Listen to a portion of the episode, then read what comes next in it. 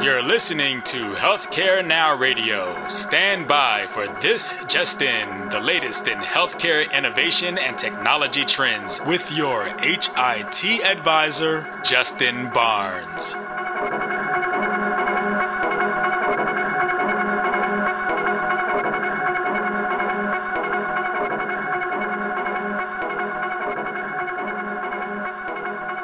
Thank you for tuning in and welcome to This Just In. I'm your host, Justin Barnes. In these half hour segments, I'll bring you the latest advancements in healthcare, strategy, innovation, and public policy. As always, we're broadcasting from the This Just In studios on the Business Radio X network, as well as a Healthcare Now radio network.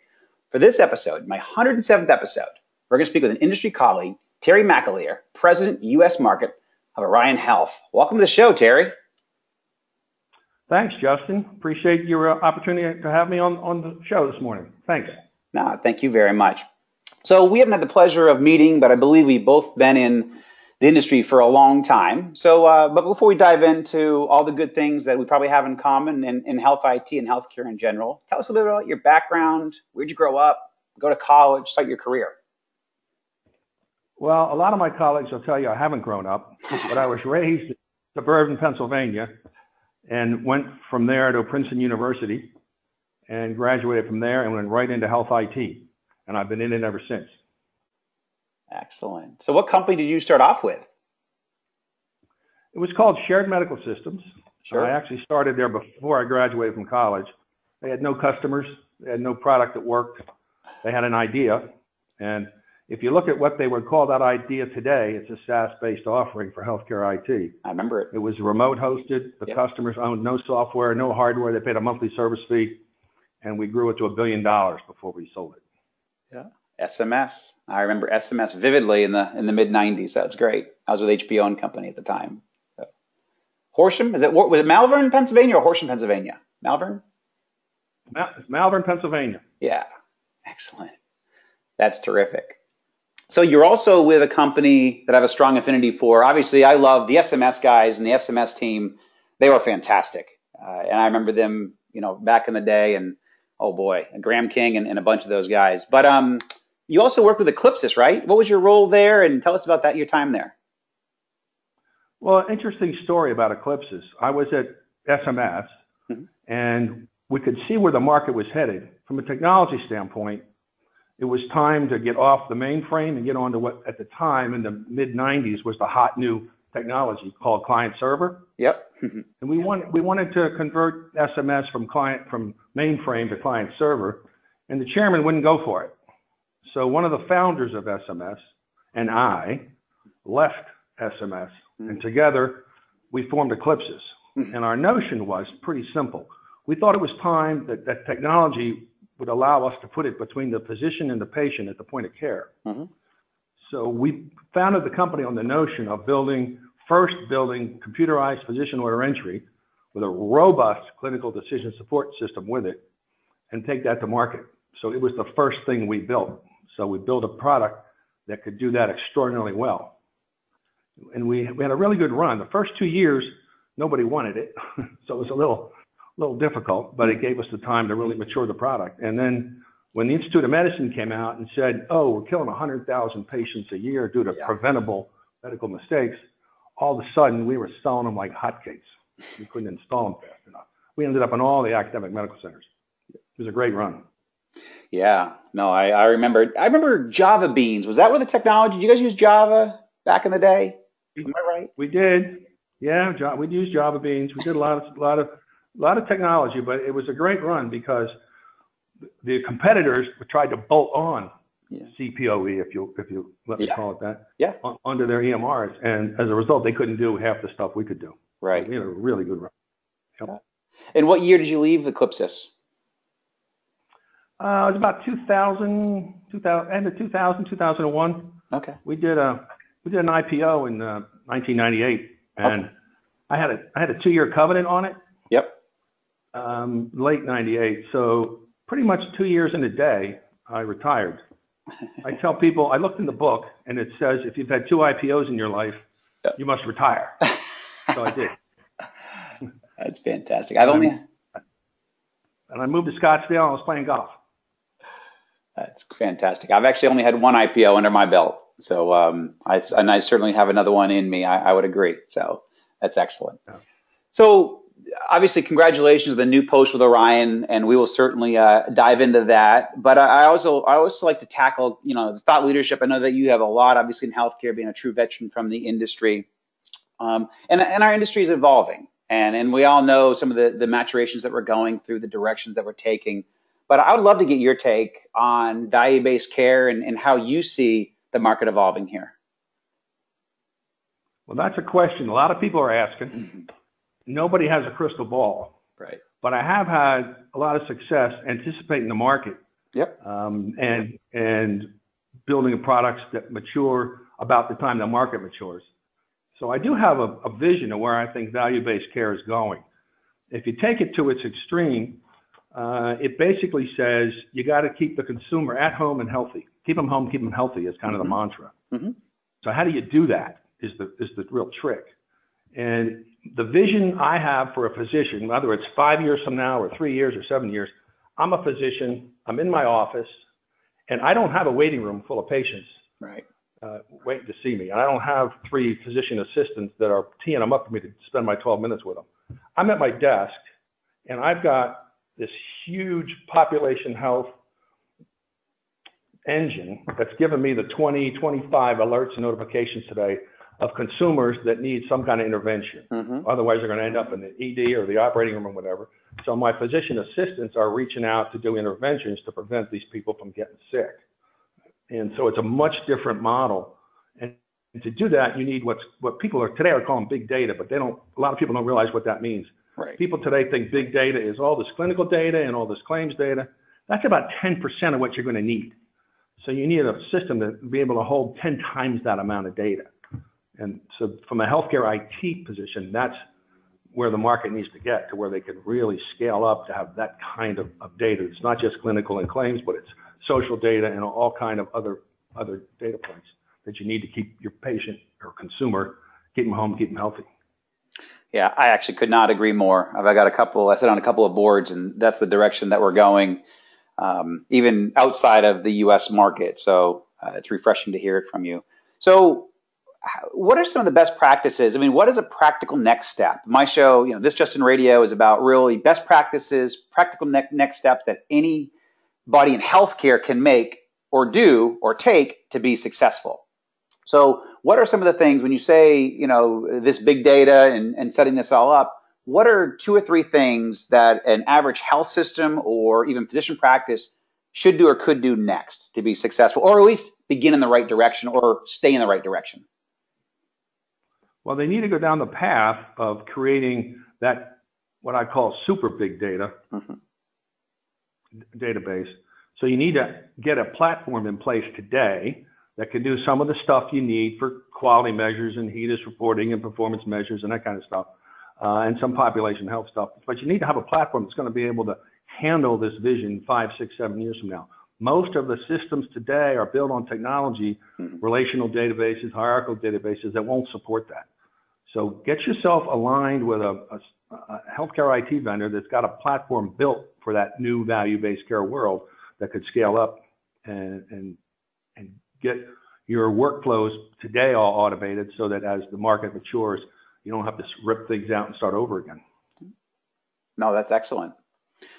So, what would you say for um, that's a, I guess that's probably you know recommended across all markets. But after you set up, say, a big data um, platform and you have access to, you know, what I say is actionable intelligence, how do you? I mean, obviously, you recommend doing, you know, segmentation. You got to uh, patient segmentation. You've got to look at disease states. You got to look across, you know, what best practices can you implement, you know, using technology. You know, looking at again certain segments of your population that uh, you need to slice out, that you need to manage differently. Chronic care, obviously, a significant issue. Managing mo- multiple chronic conditions within, you know, patient bases and so forth. What are some of your thoughts there? Diving a little bit deeper. Well, I mean, you're going to be doing that stuff, but you can do a lot of that today, mm-hmm. right? Um, but what what the future is going to hold is you're going to have other kinds of data you don't have today, whether it's social data, right. whether it's you know the, data from your wearables, the data from your your local gym, how often you've been to the gym. There's all kind of other data points that you're going to need over time. So yeah, you can do this. This a lot of people do that stuff today. You know, Right. keep track of my diabetes patients and segment my CHF patients. Um, but when you get a lot more data points, then you're going to have a lot more interventions that you can do to keep people healthy. I mean, if you look at look at our market today, if you're really, really, really sick, hmm you want to be in the U.S. Right. If you don't want to get sick, live somewhere else, right? I mean, if you look at, at where we stack up worldwide in our healthcare system, I don't know, last time I looked, we were 22 or 25 or something. Yes. Yet we spend more than anybody else. So other places have figured this out, and we need to figure it out. And if we can get to the vision I described and how a physician's going to work down the road, I think we can teach the world how to do healthcare instead of the other way around. Right. No, actually, you bring up a great point. I'm glad we kind of dove in deeper there because all that social data is going to be key to a person's individual health record. And how do we manage that? How do you consume that? How do you manage that, view that, utilize that um, to not only enhance the patient's life, allow them to thrive in their health, but then also you you thrive as a care provider. You know, you thrive as a payer, uh, for that matter. So, uh, excellent, excellent Yeah. points. Well, yeah, if you think about it, what does a physician need today to make a living? Hmm. She needs a continuous supply of sick people. Right. Well, what if what a physician needed to make a decent living was a continuous supply of healthy people? That's a that's a, a vision that we need to get to. That's fantastic. Agree. So, what drew you to this new post at Orion? Well, we talked a little bit about Eclipsys where I was able to, not I, but we were able to anticipate the market by a couple of years Mhm. and, and kind of gut it out for a couple of years until the market matured and, and we were there for it. I see a, a similar opportunity here at Orion Health. I see the same kind of trans, you know, same level of transformation coming into the healthcare system that's going to require new and innovative HIT solutions. And when I look at where I think the market's going, and when I look at what Orion says their strategic vision is, I see those two absolutely intersecting at the right point in time. So I, I thought that vision and strategy was spot on to where I think the market's going. And uh, uh, the company's got a number of those pieces already put together. And if the, Orion can execute over time, they're going to have a, a solution that's going to be uh, somewhat dominant in that new world of value-based care. So, yeah, let's dive into that a little bit. And I don't want to certainly uh, an Orion commercial here, but I do want to know more about Orion's strategy in that because actually I don't know Orion too well. Certainly know the brand; they have a fantastic brand. Um, but uh, what are the what or what's going to be your key focus here in the U.S. market? Well, there's a couple of target markets that we're very good at, and we need to continue to evolve in those markets as the healthcare system changes. The, the HIE market is very strong for us. The ACO, market is very strong for us. Mhm. We've made some real inroads with the payer market. Um, of course, Orion is very well versed in its interoperability, right? So that helps us in all those markets uh, gather the data, kind of data we need. So those those are the real focus right now. That doesn't say it won't evolve over time, but that's the focus right now. So we're building systems with the market's going to want three, four years down the road, and we're delivering stuff that's got a lot of value today. Excellent. So, for those just tuning in, we're speaking with Terry McAleer, Orion Health's new president for the U.S. market. So, Terry, let's dive a little bit into one of your passions around precision medicine. Um, and uh, what's the viability in the market today for precision medicine? And in basically, how do you convince patients and providers that now is a time to embrace the concept because they have so much in front of them, they have so much that they're managing. But I personally know precision medicine is, is a great technology and innovation in the future of healthcare. But how do we, you know, what's your thought on it, and how do we get it in front of patients and providers better? Well, I don't think there's a huge market for it today, but if you want to get to where value-based care takes you, hmm and you want to keep them home and keep them healthy, it's going to be fundamental. Because as we all know, these drugs come out, Mhm. and 20% of the population is going to have an adverse reaction or no reaction and get sicker or have an adverse reaction and get even sicker yet. So that physician is going to want to be able to tell ahead of time, I don't want to give this patient the best practice med because of the precision medicine data that I have here.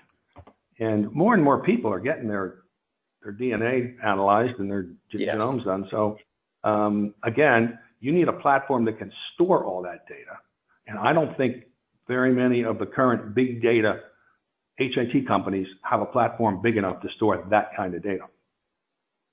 No, very, very true. And I agree that it's it's may not you know the viability may not be 100% there today, but I do know that you know a lot of my peers, even on the on the on the patient side, but then also my peers on the healthcare side, the provider side, you know, really are marching in this direction. We can, I think, you know, personally, I've just seen how we can sharpshoot um, healing, wellness through understanding our DNA, through understanding our bodies better, using, I, I believe it's the definition of precision technology because I have a very broad definition. I think that when we start focusing in on the patients and we're, we're, we are slicing and dicing data, we're slicing and dicing treatments, we're really, you know, kind of honing in, you know, with crosshairs on, um, on how our bodies operate individually, not as a mass. Um, but we start to understand again, our DNA sequences, what drugs work with us, what drugs really do not, what allergies that we have, you know, even the whole gluten aspects. I think we, you know, we create wellness fairly quickly and we create um, health much more quickly than ever before. And I consider a lot of that under the world of precision medicine. I have a, again, I have a personal well, definition, but yeah, I, I, would agree, and I have a personal story about that as well. Please. Uh, you know, I, I, just spent about eight or nine months in a relaxing mode. Mm-hmm. I was in the gym three days a week with a personal trainer, and I got about as healthy as I've been in the last 10 or 15 years. I went to my physician, and he's like, wow, whatever you're doing, keep doing it. Hmm. But my best practice says somebody your age and your body weight, you need to be on a statin.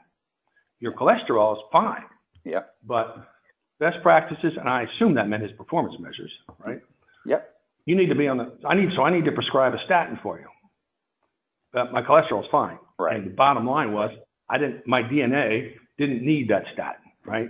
I was just, I had a DNA that was not, you know, not typical. So he prescribed a statin. I went to the pharmacy and I bought it, hmm. and it's been on the shelf ever since. I'm not taking a single pill. Yeah. Um, but, but the precision medicine could have trumped that best practice. Yes. And saved saved a lot of waste. Yep. And you know how many how many people like me would have actually taken those pills? Many of them. Most. So I think I think precision medicine's got a real role here to play. Yep. No, I, I agree, and I have a personal story even from last week where my 93 year old grandmother was um, admitted to the ER, and I actually had to hop on a plane and go up and visit her. That's actually why our, our interview was was a little bit delayed. But um, uh, bottom line is their best practice told told them uh, to, to, give her uh, this very strong um, morphine, but all she really had was indigestion through some bad food that she ate.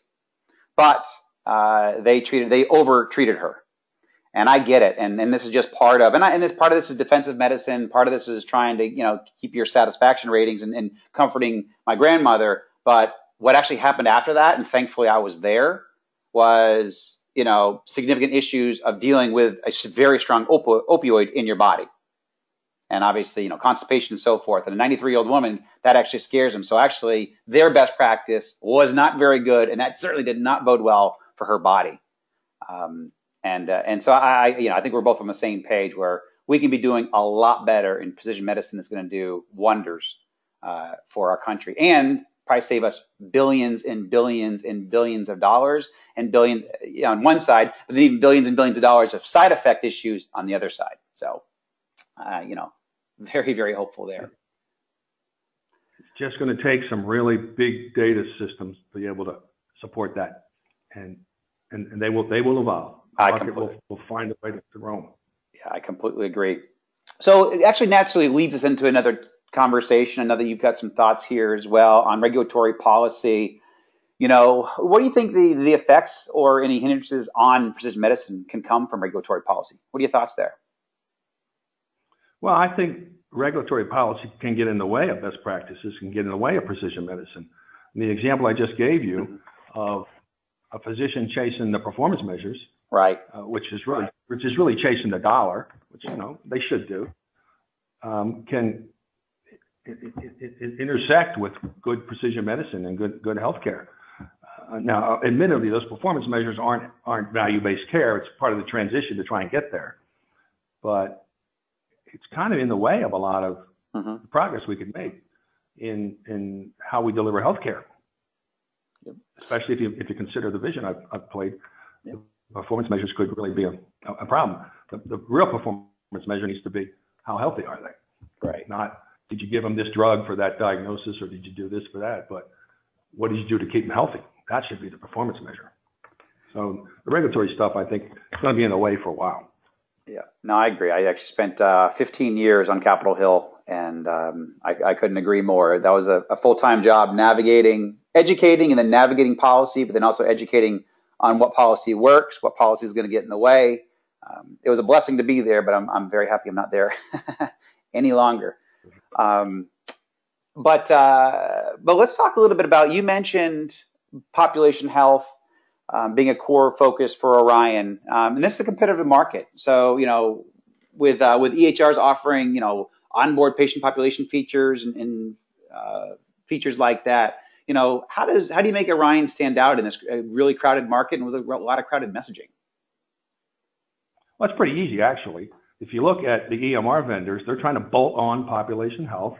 They've got conflicting priorities. They've got an EMR business that's huge that they've got to continue to feed with more and more R&D, more and more research, more and more resources, and they're going to bolt on a population health thing. But a lot of the current customers that I see out there are saying, I'd like to have a nice agnostic system that takes data from all EMRs and all payers and, and all other sources that I can get and put it on a platform that'll work. So I think the differentiation is pretty simple. You need you need an agnostic uh, population health uh, source so that you can hmm. be more nimble in population health than an EMR vendor who's got conflicting priorities, and you can be much more uh, agnostic in terms of your interoperability.